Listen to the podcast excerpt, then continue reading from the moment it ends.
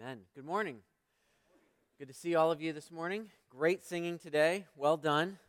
Uh, that got, gets me a little fired up. I kind of got to back it off a notch when I walk up here because I've been singing at the top of my lungs. I'm not going to have a voice. If you've got your Bible with you, let's go to the book of Titus today. This is going to be our last day in uh, our last Sunday in Titus. If you've been with us for a while, then you know that we have been going through a series through the book of Titus. And if you would like to follow along, but you don't have a Bible, there are Bibles that are in the chair racks there in front of you. So if you look around in front of you in one of those chair racks, you can grab one. And if you do not know where to find things in the Bible, that's okay. We've got people with us every week who this is the first week where they learn to find things in the Bible. And so if that's you, we're going to be on page 999 of the Bibles that are in the chair racks there in front of you. We're going to be reading in just a few moments the last few verses of Titus chapter 3. But before we get there, I want to ask you a question. This is a question that we have been uh, asking throughout this series when we started it several months ago. But I want to pose a version of this question to you again to, to get you thinking this way. The question is this What does it look like to live the good life? What does it look like to live the good life? What is what is a life well lived? Not of us, not all of us will have the opportunity to do this, but if if we have the opportunity to be thoughtful in those few moments before we take our last breath and head into eternity, what are we going to be thinking as we look back on the life that we have lived? What will be our evaluation of it? Now, I, I bet, because many of us are, are good Christian people, that, that, that we would be able to give good Christian answers to that question What does it look like to live the good life? So I wanted to I wanted to get beyond some of the good Christian answers that we might be able to ask, and I want you to ask a little bit more of a difficult question of yourself functionally speaking, what is the good life for you? Because we all know what the good life is supposed to be. We all know, or at least have some sort of idea of, of biblically speaking, what a life well lived looks like. And yet, functionally speaking, we get carried along with our culture, don't we? And the good life, there's the answer that we would give to that question, and there's functionally what it looks like in our culture, which many times equals a life of one, freedom from pain, and two, the acquisition of things. Now, I'm not saying that there is anything necessarily wrong with either of those things. I don't particularly desire to live a life free from pain. But one of the problems is if that's your goal, you have failed already. It is not possible to live a life free from pain. I wish it was. And many people come to church each week hoping that that's the message that they will hear, that there is some sort of formula that is a cheat code that unlocks uh, God working on my behalf so that I live a life free from pain. And unfortunately, that's not the way it is in a fallen world. But another lie that we fall for is that we can be free from pain and that we will be happy if we get enough stuff. And you would think that we would have example after example after example of why that doesn't work, and yet we think we're going to be the first one. I can handle it. Money and things do not ultimately make us happy. So, the question that we're asking ourselves is, is, a difficult one because there's the Sunday school answer that we might want to give, and there is what's the functional reality in my life? What am I living for? As I said, this is something that, that we just can get swept away in culturally, and unfortunately, in our culture, we don't give much attention to what it would look like to live life well. But this is something that thinkers in the past have given a lot of attention to. Aristotle, for example, gave a lot of attention to what it would mean to live a good life. He even had a word for it. That word is eudaimonia. To be up there on the screen behind me, because people always come up to me and say, Can you help me spell that? And I might not be able to spell it. So I spelled it and I looked it up and I put it on there so that you can write that down if you want. Eudaimonia is the word that he came up for that came up with to describe this, this state. And, and it might be translated simply as happiness, but for Aristotle, it was more than just happiness. For Aristotle, eudaimonia was, was fulfillment or flourishing.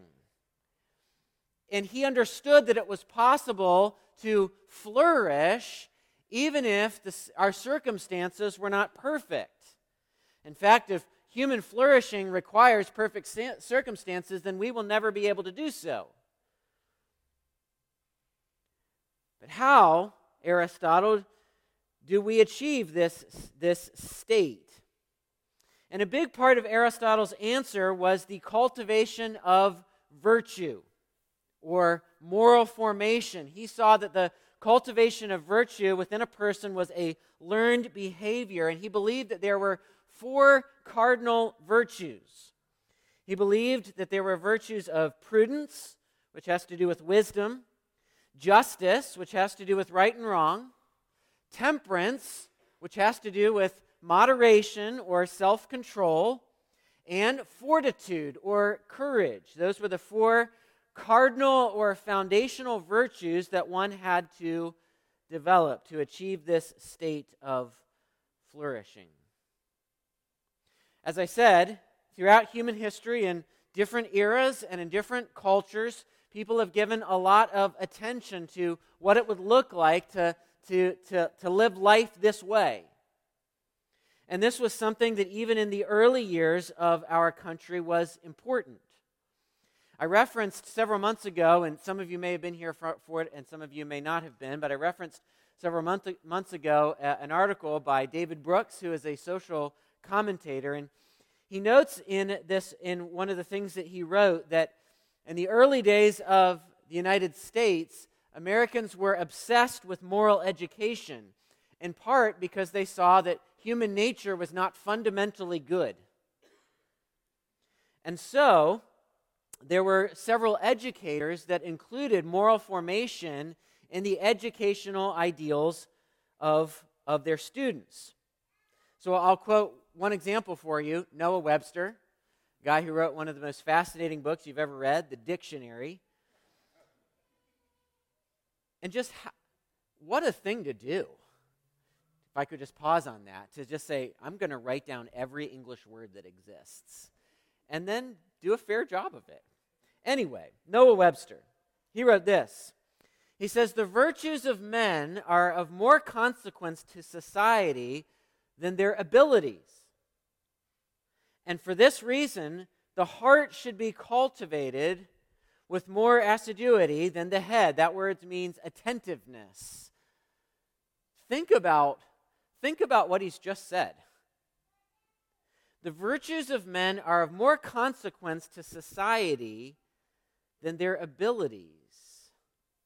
That seems like the exact opposite of what we would say right now. In fact, if you go to our formational educational institutions, we are trying to create people who are high in skill and ability and have given almost zero thought to moral formation.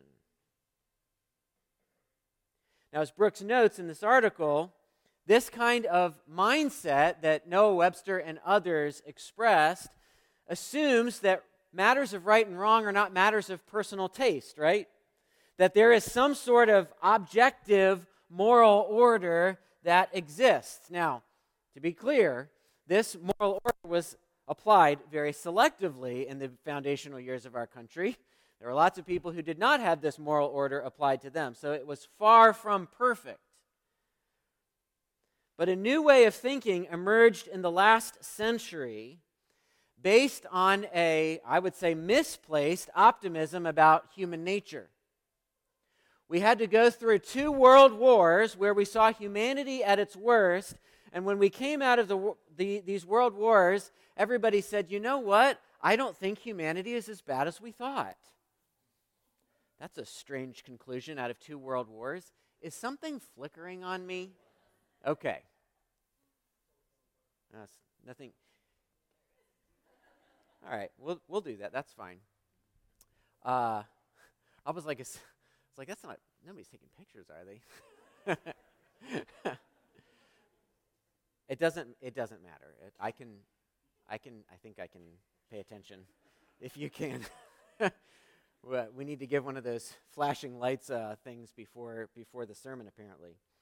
All right, th- there's people that are going to try to figure out how to turn those lights off, and if they can't, we'll all survive. We'll get used to it, and we'll forget that it was even flickering, okay?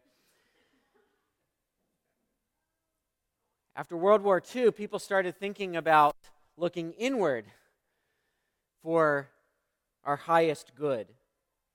And as Brooks says, morality is not something, it, it, became, this is the way it became seen, to be seen. Morality is not something that we develop in communities. It's nurtured by connecting with our authentic self and finding our true inner voice. If people are naturally good, we don't need moral formation. We just need to let people get in touch with themselves. And that became the prevailing way we think about it, culturally speaking. So much so that uh, UCLA has tracked uh, incoming freshmen for several decades now. They do a survey of kind of the thoughts and attitudes of incoming freshmen, and one of the things they saw as early as, 2000, as the year 2000 is that 82% of incoming freshmen said that their highest aim in life was wealth. That was their highest good. Now, why do I say all of, all, all of this stuff? Why do, I, why do I have such a long introduction to this? Well, my point in saying all this is not to advocate for Aristotle's idea of eudaimonia, nor is it to get to some sort of romanticized viewpoint of what our country may or may not have been like in its founding. My point is that all of us are products of culture. That culture is producing a value system in us. And one of the worst things can, that can happen is that we be people who are not thoughtful of what values are being inculcated in us. To not take the time to ask the, the important questions what does it look like to, to, to have a life well lived? What does it mean to live the good life? And does what I say I answer that question to, is that the functional reality in my heart and in my life? Or am I just living to be free from pain and get lots of stuff? Titus has a lot to say about the good life we've seen as we've worked through the book. And we, as we close the book today, we're going to see one last encouragement to this from the Apostle Paul writing to a young man that he was mentoring in ministry, Titus. And he says these things beginning in verse 12 of Titus chapter 3. Verse 12 of Titus chapter 3. The Word of God says this When I send Artemas or Tychicus to you, do your best to come to me at Nicopolis for I have decided to spend the winter there. Do your best to speed Zenas the lawyer and Apollos on their way. See that they lack nothing.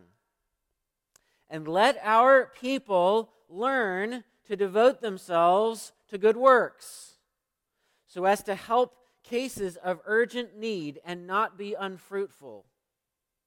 All who are with me send greetings to you. Greet those who love us in the faith. Grace be with you all.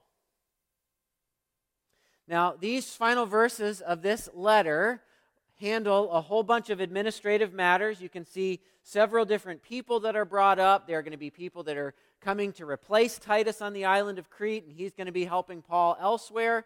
Uh, there are going to, there are talk of which city we're going to do and, and how we're going to support the missionary efforts and, and all sorts of things like that. But the verse that I want to zero in on once again is verse 14 because it captures the ethos of the letter. So let's read it again. He, he reminds Titus one last time and let our people learn to devote themselves to good works, so as to help cases of urgent need and not be unfruitful. This verse reiterates once again the importance of moral formation and the pursuit of good works. And I want you to notice the language that he uses there because he says, Let them learn to devote themselves to good works. Christian people are in part people who learn to devote themselves to good works.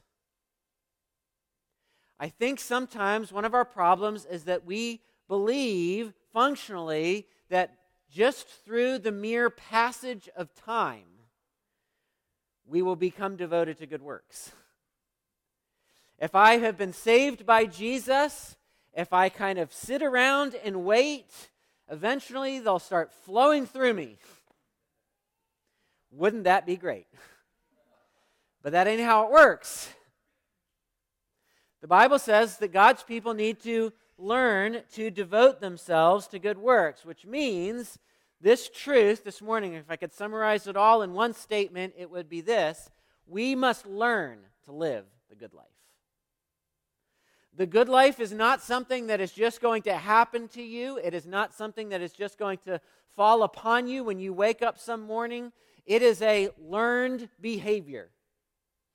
If you want to be able to look back uh, and see it as a life well lived, if you want to be able to look back at your life and see it as a life well lived in spite of the difficulties and challenges that you face, the ups and downs that you face, it is going to be a learned behavior.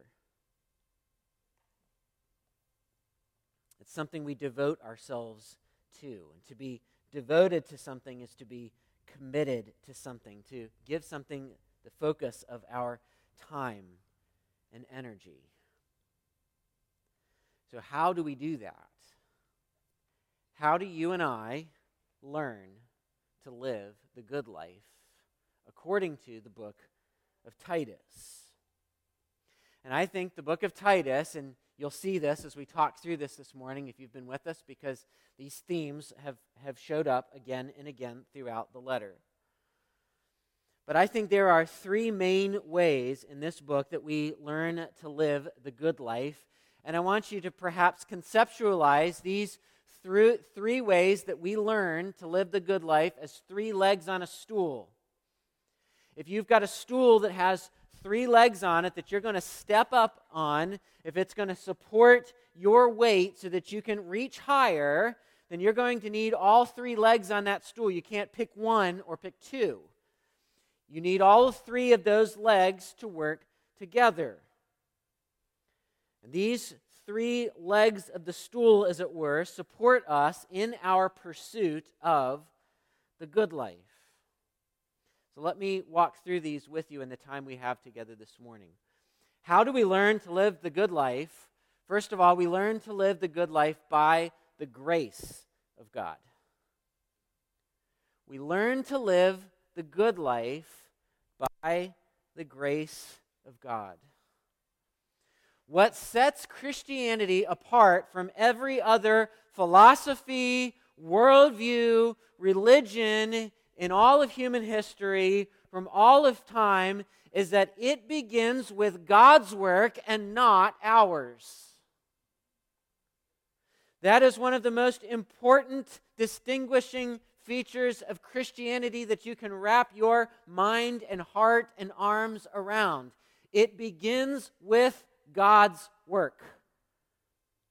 And Titus, the book, makes this clear. In Titus chapter 3 and verse 5, it says, He, God, saved us. How? Not because of works done by us in righteousness, but according to his own mercy. The process of moral formation begins not with our own moral bootstrapping, but with God's mercy. And if you've been at our church for a while and you've been trying to explore what it means to be a Christian, let me tell you, this is it. It means putting your faith in the work of Jesus on your behalf. The message, the good news of the gospel is that you cannot, you must not bring your works to God and say, Is this enough for me to be right with you? In fact, God, the Bible says that God hates all of our works that are intended to either gain or maintain his favor. The good news of the gospel makes us humble ourselves and say that there is absolutely nothing that I can do to receive God's grace. It is offered to me freely as a gift through his infinite divine mercy. So let me say to you this morning, if you're here with us and you don't know Christ, we would invite you in this very moment to repent of your sins and put your faith in the death, burial, resurrection, and saving work of Jesus. Nothing special has to happen. You can start talking to God about that right now and receive His mercy where you are. But here's the thing one of the things that sometimes happens with us as Christians is we move on from the grace of God to what we think are bigger and better things.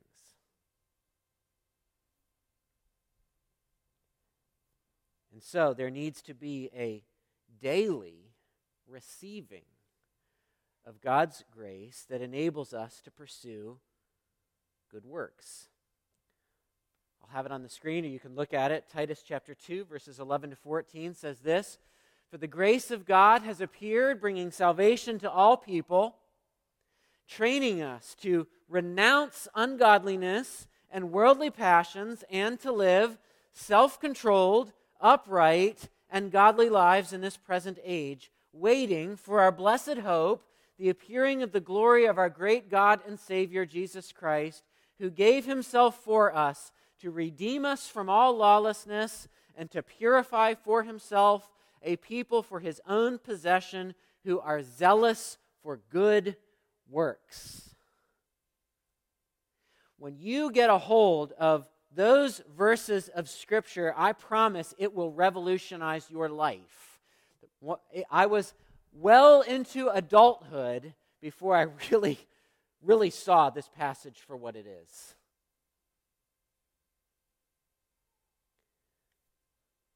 I had thought that, that renouncing ungodliness, embracing godliness, was something that I just had to knuckle down and work harder at it. And, and you've already heard me, heard me say there is a training in godliness. But we've got to ask ourselves the question what is the fuel that is going to enable me to do that? And if the fuel that is going to be enabling you to do that is within you, you're going to run out of fuel real quick. Because as I've said before, there are some things that are very easy for us to say no to. There is some ungodliness that is very easy for, for, for me to renounce. I can renounce being a carjacker. I'm not going to do it. And I'm pretty sure I won't. Pretty sure.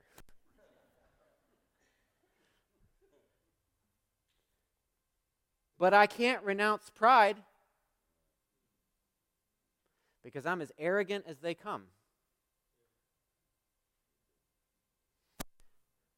I can't just renounce faithlessness because there's some faithlessness in my heart.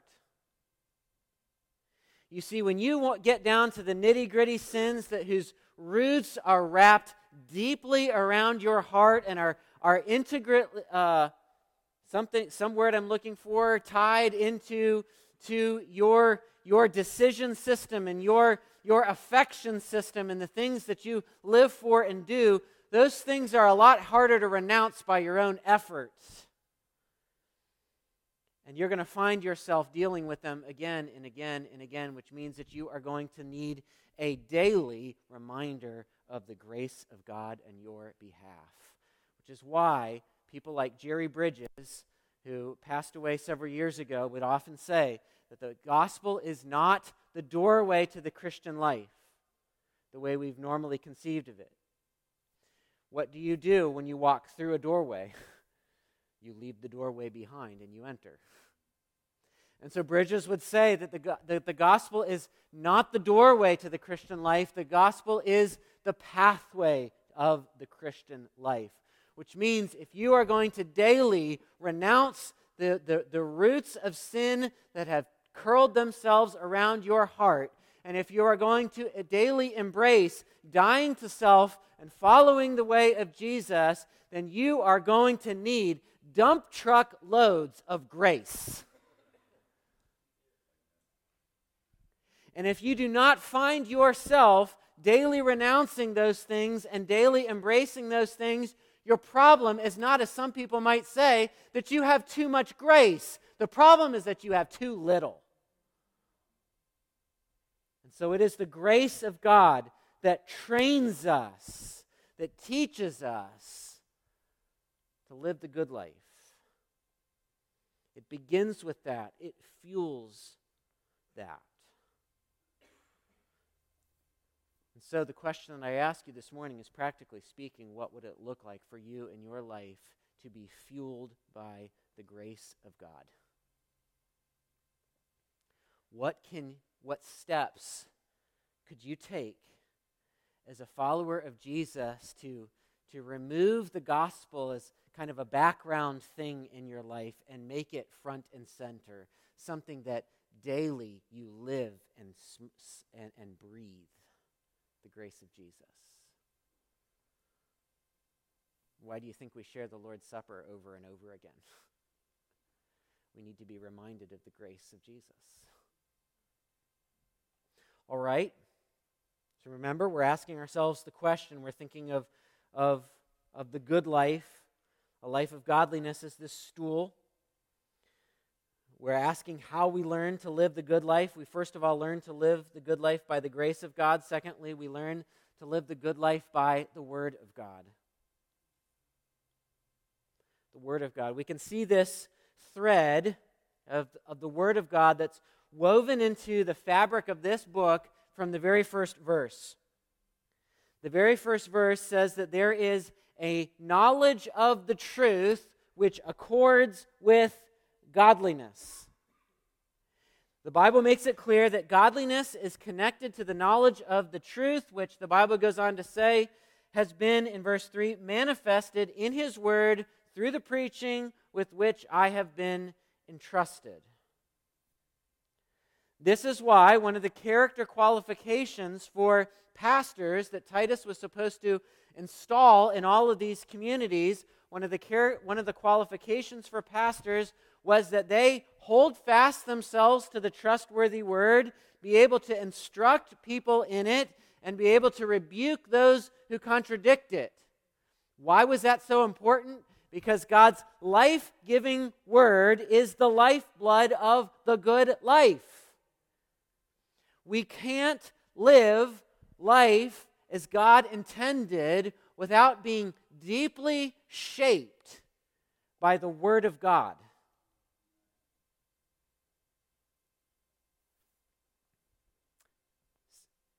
Several years ago, I went through a guitar phase. How many of us have been through a guitar phase? Lots of people think, I'm going to learn to play the guitar. And you see that and you think, that looks pretty easy. sorry, Joseph. Carly, sorry. You like think so many people can play the guitar. I could probably play the guitar. And you imagine yourself in a dark coffee house being discovered as a singer songwriter. Where has this guy been? So I got a guitar. And I got a book on how to play the guitar. I got a cool hook where you could put the guitar up, and, and when you rested the weight of it on, on the hook, a little thing would flip up to keep it safe. And it was hanging in my office at home, and I thought my office looked cool. I want people to come in and see the office of a guy who has a guitar and can play it. and I got the guitar book out and started trying to play the guitar. And it's actually quite a bit harder than you think. it does not sound like it sounds on YouTube in the lessons that I was doing. And it also hurts because your fingers are, are, are tight on these, these strings. And so you, you have to get through that and develop the calluses so that you can learn the skill. And so, guess who can't play the guitar? I've never sat in a dark coffee house. I'll never be discovered. I don't even have the guitar anymore.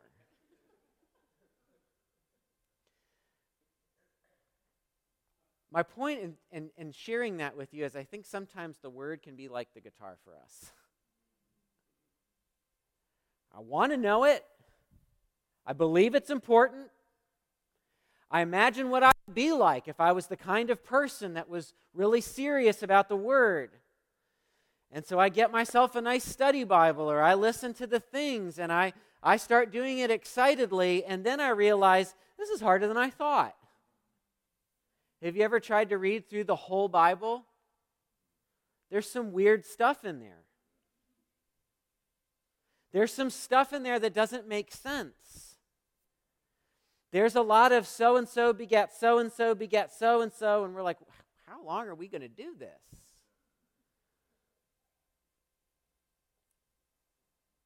And so when the going gets tough, the word can kind of get hung back up like the guitar. I'm going to be the person that has the word around, but I'm actually not deeply shaped by the word. I'm not devoted to it. I'm not committed to it. And, and listen, friends, there's a danger for us, particularly as Christians living in the time and place that we do, where you can have the Bible read to you, you can read it for yourself, you can come to church and listen to it preached.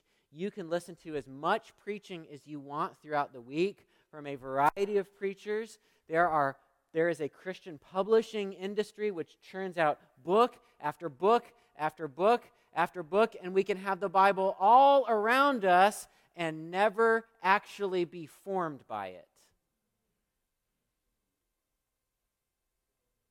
And you can see that with Christians today, where it's like, we've never had more Bible and we've never been less like Jesus.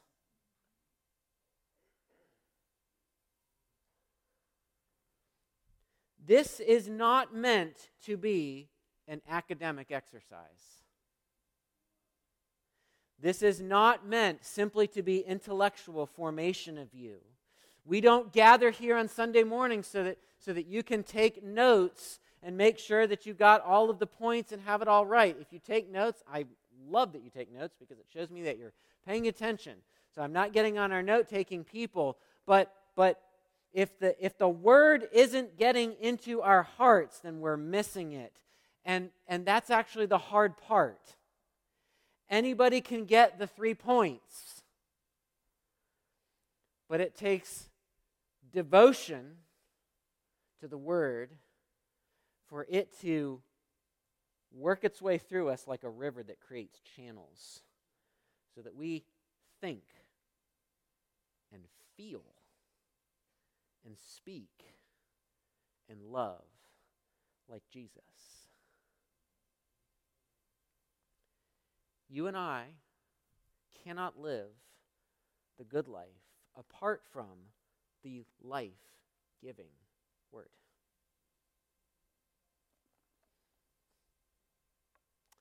There's a third leg on this stool. We learn to live the good life by the grace of God. We learn to live the good life by the Word of God. And then, in the third place, we learn to live the good life by the people of God. The Christian community is an essential leg of the stool that is necessary to support the good life. And that may come as a surprise to us because we are very individualistic. Remember, you and I are the product of a culture that we have not considered. And we are extremely individualistic. We think I can learn to live the good life by reading this myself, journaling, prayer, doing all the things that I need to do, and we forget that element of the Christian community. But the Christian community and the importance of the Christian community is obvious in the book of Titus. Titus is instructed to appoint pastors in these Christian communities. And one of the things that I pointed out several months ago, and one of the things I pointed out even last week, that one of the, that, that one of the things that strikes you is that the people that are supposed to be appointed to be pastors in these communities are supposed to have, or their, their primary qualifications are rooted around their character. Because the Lord doesn't want talking heads to deliver the word and read the teleprompter on Sunday mornings. If that's what it was, then we just get the, the best person in the world to be the preacher, and then we just all watch that. But God, in His wisdom, has chosen not for it to be that way. You have to, we, we get the preacher speaking the word through a life. And of course, that is, that is not and will not be a life of perfection. But the church needs leaders with character. Men who don't have to be spectacular, but just love their wives well. They don't have to be the greatest this or that, but they have to love people. They don't have to be able to attract thousands, but they do need to have self control. Because it's, it's, it's not just being a mouthpiece, it's being a model.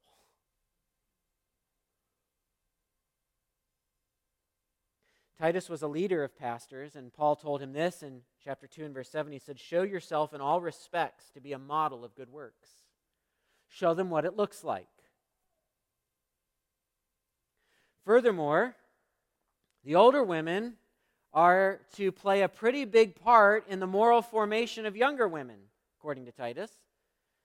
Because in verses 3 and 4, he says, Older women are to teach what is good and so train the young women.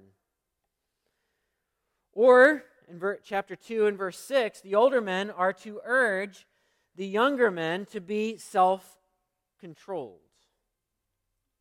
So, do you see what I'm saying here? We do not just learn through taking notes, it is not just an academic exercise. We learn by example and instruction. In other words, we learn in the Christian community. In the article that I was referencing from David Brooks earlier in the message, Brooks suggests that training the heart and body is more important than training the reasoning brain. Some moral skills can be taught the way academic subjects are imparted through books and lectures. But we learn most virtues the way we learn crafts through the repetition of many small habits and practices all within a coherent moral culture, a community of common values. Let me say that again. We learn most virtues the way we learn crafts, through the repetition of many small habits and practices, all within a coherent moral culture, a community of common values. I wonder if any community like that exists I think it's supposed to be the church.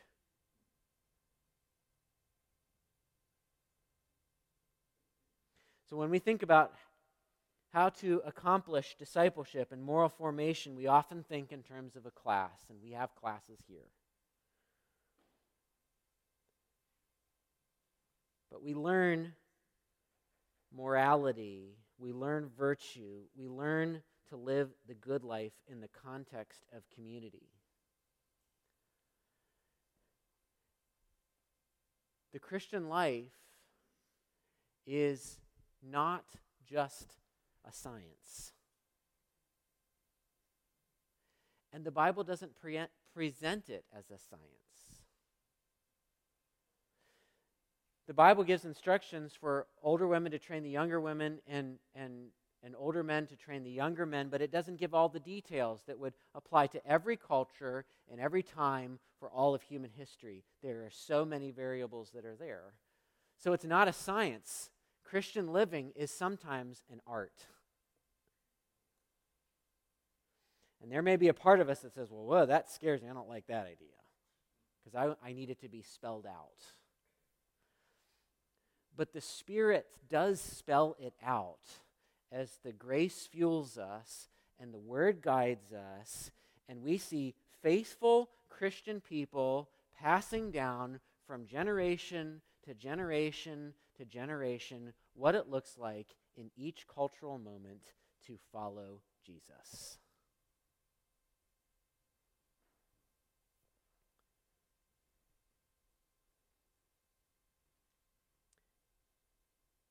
And I would go so far as to say that we cannot cultivate the good life that God wants us to cultivate apart from the Christian community.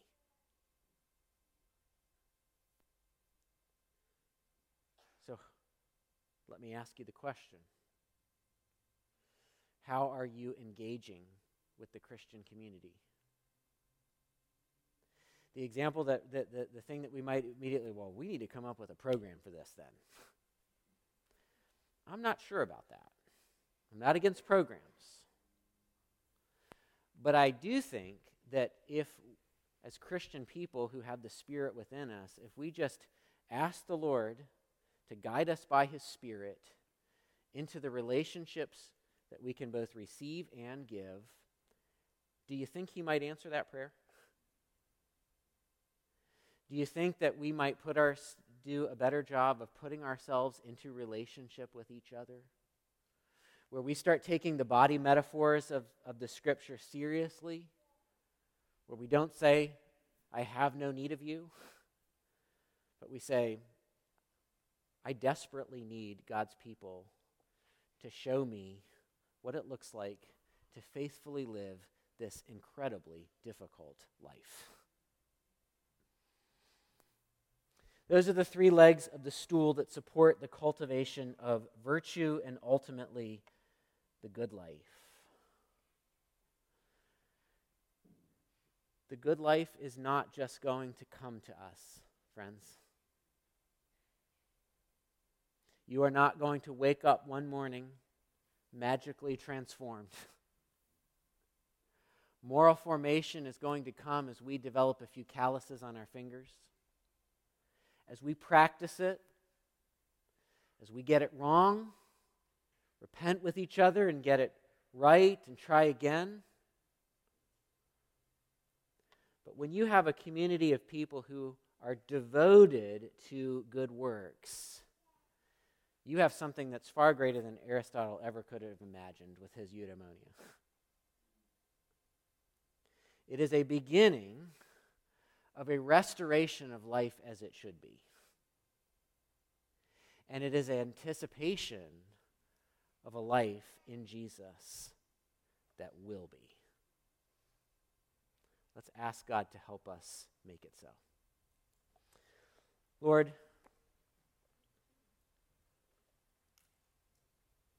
we confess to you, and I confess to you, that I am so often more discipled by my cultural values and expectations for life than I am by a Christian worldview. So I pray that you would help us as your people to recommit ourselves, to, to devote ourselves to the pursuit of good works, to the pursuit of the good life protect us from pursuing it in self righteous ways. We are so prone towards self righteousness. So let us daily remember our need for the mercy and grace of our Savior. Lord, I pray that you would make us here at CBC a people who are deeply formed Christians, who think and feel and act and speak and do in ways that look like our Savior. If there is someone here this morning who has not received the grace of Jesus, would you open the eyes of their heart to receive the good news and to experience the transformation that only Jesus can bring? We ask these things in Jesus' name. Amen.